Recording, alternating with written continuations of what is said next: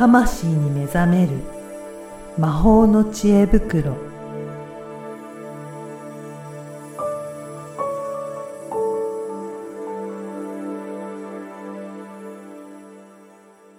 こんにちは、小ラボの岡田です。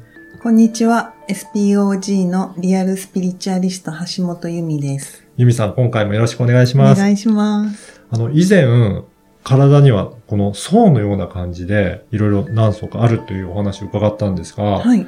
ぜひ今回ちょっとそのあたりももう少し詳しくお話伺えたらなと思っているので、は、はいいお願いしたいと思います。はい。うん。えっと、まあ、7つのうんボディがあるって言われていて、はいまあ、よくライトボディ、光のボディって呼ばれたりするんですけど、まあこう、よく言われるのはこう1層目がエーテル体っていう名前がついていて、で、えー、オーラとか、あの、もうね、みんな知ってると思うんで、オーラとかを見るときはこのエーテル体のところを見ています。うん。うん。で、このエーテル体の外側にはアストラル体って呼ばれていて、で、まあその先っていうのは実は、あの、いろんな文献だったりとかで、えー名前が変わってきたりするんですね。なんかコーザル体とかメンタル体とか、うん。キリスト体とか、うん。なんかその名前が、こうちょっと、うん人によってうん。あの、変わってくる部分もあるんですけど、まあ、大体この肉体に近い、はいえ1層目と2層目は、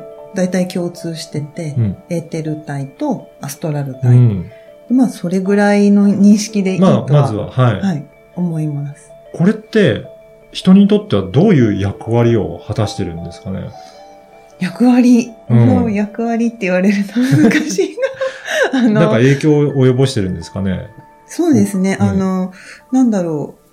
こ、この肉体で、うん。まあ、地球で生きてるんですけど、えっと、この肉体じゃ、だけじゃないって思ってもらうと、ちょうどよくって、はい。その、うーんと、特に病気になる時とか、あと、まあ、怪我とかもそうですけど、えー、この外側のはい。エーテル体が、なんかこう、イメージで言うと、弱くなるというか、薄くなっていくと、そこから肉体に影響が及ぼされてくる。で、うーん、なんだろう、こう、アストラル体、うんエーテル体、肉体っていう形で、こう、まあ、順を追ってあるわけなんですけど、こう本当ただのイメージなんですけど、正確ではないんですけど、こう皮膚でね、考はい。えてもらえばよくって、この皮膚が、まあ、破けたり、うんうん。こう傷ついたら、まあ、血が出なくても神秘が出たりするじゃないですか。そうですね。で、そうすると、その、要するにバリアになってるこの皮膚が、こう、破れたり弱くなると雑菌が入りやすくなって、可能したり、まあ、何か別のうん。病気、怪我になったりっていうことがありますよね。そうですね。うんはい。あの、イメージとしてはそんな感じで、あのー、例えばこう、お腹が痛いってなった時に、お腹が物理的に痛くなる前に、外側のオーラの状態でお腹のあたりが、うん。こう層が薄くなっていたりするんですよ。あ、そうなんです。うん。じゃあ、そそこから影響を受けやすくなってしまうっていうことですか？そうなんです。うん。まあ、あの、それだけ、なんかこう、えー原因結果論みたいになっちゃうと一方通行なんですけど、やっぱりいろんな状況がかん、こう、絡まって、えー現実が起きてるんですけど、うん。うん、物理的なことは結構最後なんですよね、順番として。なるほど。じゃあ、その前に、いろいろな影響って、外側で起こってるそうなんっていうことなんで。ですすねうんへー見えない領域で起こっていて、うん。それは意識の使い方もそうで、うんこうしたいって思わなかったら、その未来には肉体がいかないわけなんですよ。なるほど。意識が先にあるっていうことなんですね。そうそうです、そうです。意識。が先にあって、じゃあその意識はどこか、うんみたいになると、またこの哲学的にどんどんなっていくわけなんですけど、その意識の源というか根源みたいなところが、うんまあよく講座とかで言ってる、この、まあそのまんまなんですけどね、うん源とうん。か、うんあと宇宙のこう、根源とかっていう風に言ったりするんですけど、うーんそこに、そこにもあるし、うん。なんかこう、実は三位一体って言って、精神と魂とこの肉体がコラボして今ここにいるので、それだけじゃない、またこの、こう精神的な部分、うん。肉体由来のものとのこうコラボの中で、なんかこう、意識のこれっていうのがなんかあるんですよね。ね。これって、例えば、まあ、この季節の変わり目とか、うん。まあ、忙しくなって、なんか体調が悪くなったなっていうのって、その、えっ、と、エーテル体とか、その辺の周りのところから、徐々にちょっと弱ってる可能性があるっていうことですかね。それもありますね。うん。あの、知らず知らずのうちにやっぱり影響って受けるんですよ。他者からの影響もそうだし、あと環境の影響もはい。もちろん受けるんですよね。で、それっていうのは先にやっぱりこう、肉体よりも肉体の、うん。ま、周りにある、うん、ライトボディの方が先に影響を受けるので、で、そうすると、そこから、こう、まあ、音が伝わる感じですよね。うんこうなんかこう、音が伝わる、こう、外側から伝わっでて、はい。肉体で、こう、受け止めて、はあで、受け止めた時に気持ちいいのか気持ち悪いのか、体にとって心地いい振、うんなんかこう、音の振動とかなの、影響なのか、あーなんか気持ち悪いとか、うん痛いとか、そういう、こう、振動なのか、で、まあ、それがね、波動っていう人もいるんですけど、そういう影響例えば隣で岡田さんがめちゃめちゃ怒ってたら、私もだんだんそわそわするわけですよね。なりますね、確かに。なりますでしょ？そうか、うんそういうのでも影響を受けてるっていうことなんですね。そうなんですよ。なんか、人も物も、こう、みんな何かを発していて、で、発しているのを、こう、受信できる、うん。受信して知覚するまでに時間がどうしてもかかるわけで、で知覚できないレベルではもうすでに受信をしてるんですよね。そういうことですね。うん結構その場の雰囲気とか、うん。ピリピリした雰囲気とか、なんかいろいろ伝わりますよね。伝わりますよね。なんかその場なんかちょっと、なんか緊張するなとか、うん。ここいたらまずいかなとか、うん。なんかありますもんね。あり確かますに。よね。それってじゃあ影響を受けてるっていうことなんですね。そうなんです。その、察知してるみたいな。な気配をを察知してる。空気を読んでる。読むみたい。はい。はい。っていう状態なので、あの、そのオーラの中をこうクレンジングするとか、うんこう例えば、えーまあ、エネルギーで満たしてあげると、うん。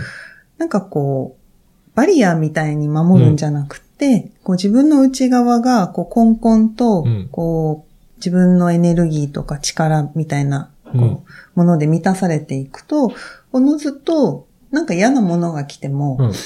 なんていうのかな、こう、大きな器のボールに、なんかう、一かけの塩を入れるみたいな感じで、でも、すっごいちっちゃいコップだったら、はいなんかしょっぱくなるじゃないですか。そすねその、塩の影響を受ける。はい怒りが塩だったら、受けやすいですねその影響で自分が満たされちゃうんだけど、自分の、なんていうのかな、その内側の、こう、エーテル体、まあ、水みたいな感じで思ってもらえばよくって、そこが、こう、循環してる。うん。うんいつでも汚れても循環してるから、こう、次第に綺麗になって、またなんか汚れが入っても、またこう循環して綺麗になってっていう、そういうサイクルが、こうできていると、割とその、ちょっと風邪ひいても、うんうん。あの、深くこじらせないとか。そうか。うん。じゃあ結構自分の中でそういった整えておくと、なんか来たとしても、うん。影響を受けずに、まあ流せたりとか、そういったか感じで、うん。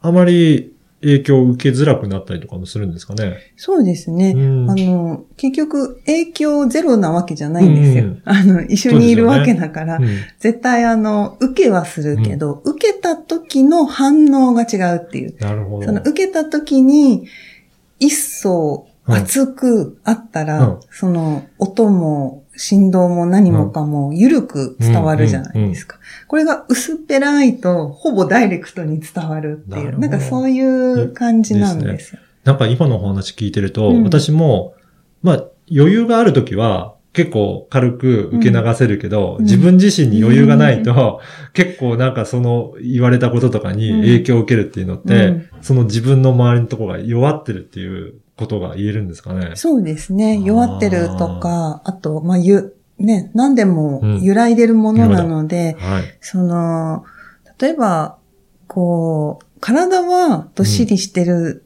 だけど、うん、例えばその、天気の影響とか、うん。そっかそっか。うん。あ、体はじゃない。から心は別にうん普通なんだけど、こう、今日だけなんかイライラしやすいなとかあるじゃないですか。ありますよね。やっぱりそういうのは、あの、お天気の影響もあるし、あとまあ、星の影響とかもあるし、まあ女性だったらホルモンバランスとかもあるし、まあいろんな影響をし合っているので、うんまあ、何がしたらいいよっていうことじゃないんですけど、あの、そういう、これをしたらこうなるっていうんじゃなくて、まあ、全体性で、うん。全体の調和の中で自分をこう見つめていくと、まあ、ちょうどいいんじゃないかなと。なるほど。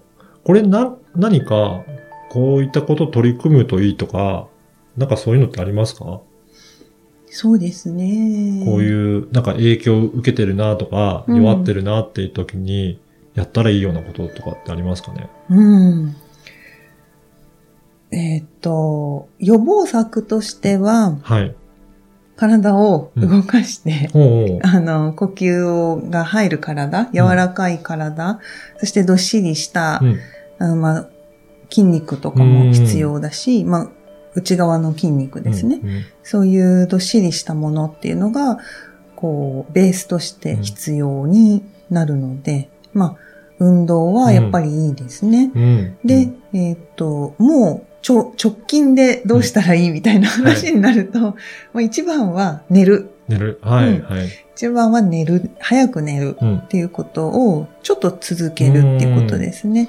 で、もう一つは、あの、もう、忙しすぎて、特に12月はね、そんな暇もないよとうん。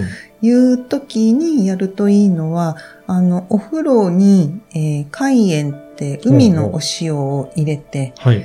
で、あとは日本酒うをん。入れて、うん。あの、お風呂に浸かると。ほこれすごくいいですう。。あ、そうなんですね。うん。ぜひちょっと、忙しいとか、なんか疲れてるなっていう人を試してみるといいかもしれないですね。はい。はい。ぜひ、やってみて。オーラが、はい。オーラがクレンジングされるので。そうですね。はいはい。じゃあぜひ試していただければと思います。はい。はい。今回はいろいろオーラとかエーテル体とかそのあたり詳しくお話を伺いました。どうもありがとうございましたあり。がとうございました。